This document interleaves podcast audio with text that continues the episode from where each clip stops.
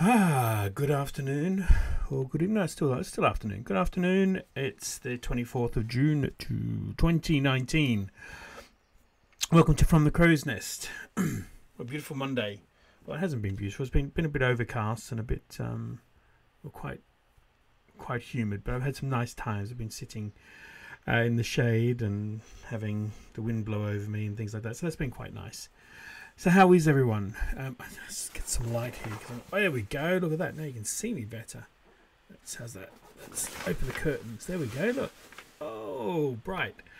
Okay. So how was everyone's weekend? I hope it was good. Uh, ours was pretty quiet. Um, I'm still recovering from being ill, as some of you know. Um, but uh, so, excuse me. Yeah. So we had a pretty pretty quiet weekend. Spent most of it in the garden actually, which was nice.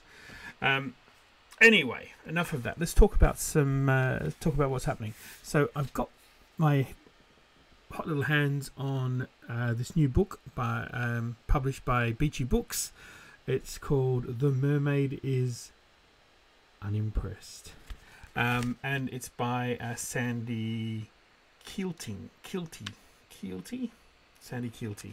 Um, so uh, Sandy's originally from Kent, but has since moved to the island and has written this wonderful book of poetry. I haven't had uh, time to sit down and read it yet, but I'm going to tonight, and I will give my five minute, uh, couple minute uh, review of it uh, in the coming days. Hopefully, we'll have a. We might even get a chance to have a chat to Sandy and um, uh, and at a later date. Oh, there goes my phone.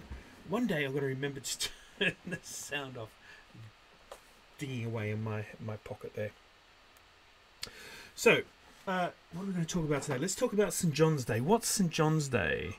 Um, well, it's the feast of St John the Baptist, and uh, it, it's synonymous with um, uh, the um, well, it's the feast of St John, and it's synonymous with, um, I guess, the um, uh, this time of year, you know, the um, and my brain's gone completely blank.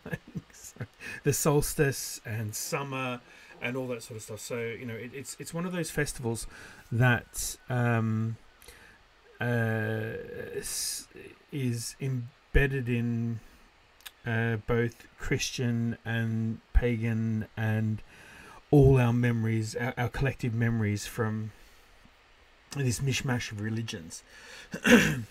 but um, and, and each area seems to have their own uh, way of celebrating. You know, there's burning of pyres. There's all sorts of stuff going on. There's a strange little quirk when it comes to the Isle of Wight, and something that is kind of really been completely forgotten. Um, uh, now, but it, it's one of those things that um, I'm not sure was was entirely celebrated, but more a memory thing. So let's talk a little bit about the history of the Isle of Wight. Let's talk about the um, uh, the invasions of the French, and this will all become clear very soon. I'm just keeping an eye on the time here. let's talk about the Russells, um, and I'll, I'll bring it all together for you. So, so the Russells um, were the wardens of the island, and uh, they had uh, a, a, great manor house at Yaverland, the, basically Yaverland Manor, which is still there now.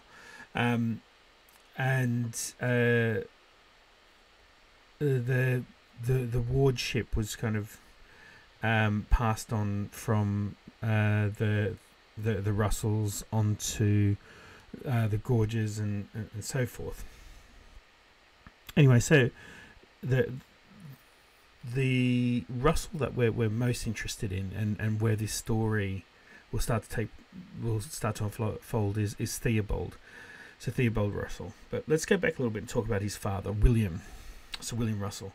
So William um, uh, inherited uh, Yaverland married uh, Yaverland Manor through marriage, and um, he died before his son Theobald was of age, and so uh, Theobald, the the wardship or the stewardship, uh, was given to um, although Theobald was um, uh, was would become the, the, the warden of the island, it was um, I guess held in in trust with um, the, the the Gorges family of, of Araton. Anyway, so fast forward a little bit and let's uh, to um, to Theobald. So, so Theobald is one of the great heroes of the island. Um, during the French invasion of 1340, 1341, you know, it's it's it's not precise. Um, he went and repelled repelled the French from coming into um, uh, repelled the French from St Helens and uh, from destroying um, Brading. However, um, it seems that the French got in and actually destroyed Wolverton, which is the, the, the mysterious lost village that we've spoken about many, many times. And this is where it all comes together with um, St. John the Baptist, the, the Feast of St. John the Baptist. So the story goes that um, the, the the town of Wolverton was destroyed, and as it was laying in ruins and burning, the people of Yaverland, who didn't have their own church, um, decided that they, they could see the church burning, and and and because this all happened, you guessed it, on the feast of St John, they they prayed to St John the Baptist to help them pick up the church from Wolverton and take it to Yaverland. And as they prayed, the saint interceded and made the church as light as a feather. And the people picked it up and took it to Yaverland to its now final resting place, where it was then reconsecrated to St. John the Baptist and dedicated to St. John the Baptist. How much of that story is true? Well, what we do know is that the church um, in uh, the church St John the Baptist in um, Yaverland didn't turn up. It, it, it just came out of nowhere in the mid 14th century. What we do know also is that the architecture is much older than that. It is it is some of it is Norman, there may even be some Anglo Saxon there. Um so that fits with the idea that this was a much older church. So if we cut through the folklore and and and so forth, and we look at it, we can probably safely say that the that the um, oh there goes there goes our friend the train. We can probably safely say that the people of Wolverton or the people of Yaverland. Oh, look at that! Oh, I gotta get these fixed, don't I? Um, the people of Yaverland uh, did basically dismantle the church and brought it up and rebuilt it in Yaverland from from Wolverton. We know there is a there is a Roman archway, uh, sorry, a Norman archway which predates um, when this church appeared. We know there was no church there because the people often complained.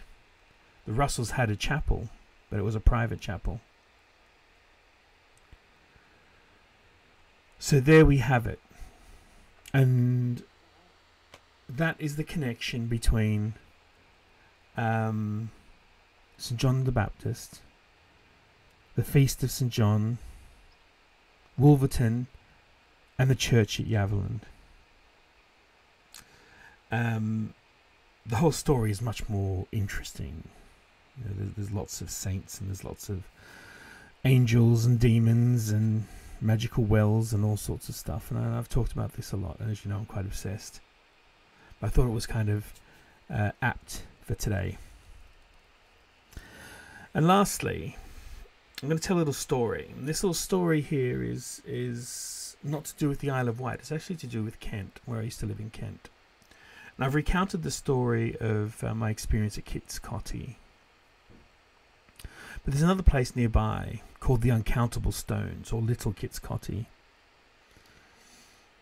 which is the remains of, an, uh, of a long barrow, just as, as Kit's Coty was, uh, or Kit's Coty House. Um, and legend says that if you can count the count the stones, the devil will appear and have to do your bidding. But when you but as you count them, things change and you can never actually do it. One person did. The devil appeared, but the devil was able to trick him. And every wish that he made of the devil turned out against him. So here's my experience at the Uncountable Stones about 20 years ago, maybe mm, less, mm, maybe 15 years ago. Um, it was. I, I want to say an autumn day, but maybe late summer or evening, night. In the night. I know it wasn't freezing cold. Um, I went there just on a whim, on my own. And when I got there, there were people there. And it's not uncommon for people to go there at night. Um, uh, people just wanting to experience the place and um, people holding religious ceremonies and so forth. And uh, there were there were some people there, and they were performing a religious ceremony. And I asked if it was okay if I could stay. And they said yes, it's, it's fine.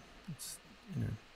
And I sat quietly um, as they um, performed what seemed to be maybe a um, a harvest type blessing or, or thank you. So it must have been quite late in summer or early autumn. And that probably went on for about an hour. And then the party started to disband and I said we all said our goodbyes, and I thanked them for allowing me to to witness it. It was it was beautiful. There was singing and um, chanting and bells and um, lighted lighted torches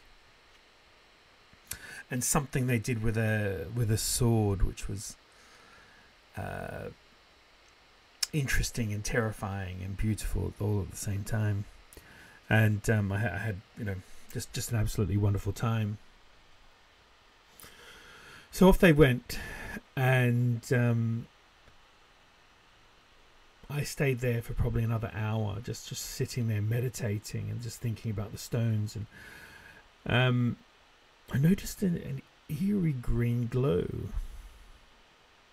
So I sort of went over there and had a look, and there I found glowworms, and there were glowworms between the stones. I've never seen them before, and they were beautiful and surprising and just just there and I tried to capture it I tried to take photos of it but I didn't have the right phone uh, the right camera and it was um so the only record I have is up here. I thought it was absolutely beautiful. So I watched them for a while and noticed them sort of dimming out. So I went back and it was still a very warm night. And by now it was probably 2 2 a.m. I I suspect. I don't know. I didn't have a watch and I sat back with my um, my back against one of the stones and just sitting there and relaxing. I had my hat on. Sort of just pulled it down over my nose and try, meditating and just I, I, I guess I found myself falling off to sleep. And um, had these dreams, these these these, these vivid, frightening dreams of, uh, and I, and I say they were vivid, but I can't tell you what they were of. Uh, just a just a feeling of black and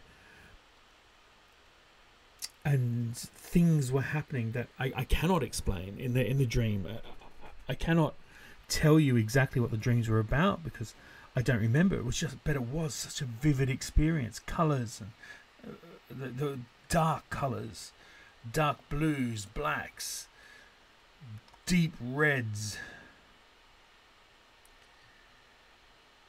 And then I heard this noise, a noise that I've never heard, and then it was like a deep, guttural scream, deep and curdling. And then a bang!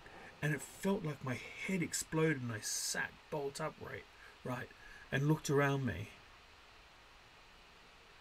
And as I looked around, those it was like I saw geometric shapes in front of me. Everything was I can't explain it. It was I could see the outlines of things because from the darkness. But it was like zigzag shapes were in front of my mind, my eyes, and when I closed my eyes, I just saw uh, geometric patterns, um, octagons, um, uh, dodecahedrons, um, you know, the, the 3D geometric shapes, some 2D, some 3D, and colors, and it was just incredible but also terrifying. And I didn't know what to do, and I couldn't stand up. And I kind of got on all fours and crouched down and closed my eyes and just held onto the ground. And when I did that, I heard the sound again. And I opened my eyes. And then everything stopped. And my heart was throbbing. And my head was pounding. And I legged it straight back to the car and went home. And that was my weird experience. So anyone that has any insights into what happened, let me know because I have no idea. Anyway, thank you very much. We're already oh gosh, we're at 17 minutes. Um thank you very much for joining me. I hope you have a wonderful week. Got a lot going on this week. Uh, got lots to talk about. If you have anything that you want to tell me, please do DM me. If you like this, if you're watching this on on face uh, on um, YouTube, like, please subscribe. Thank you very much. Have a great week and I hope you had a great weekend. Bye bye.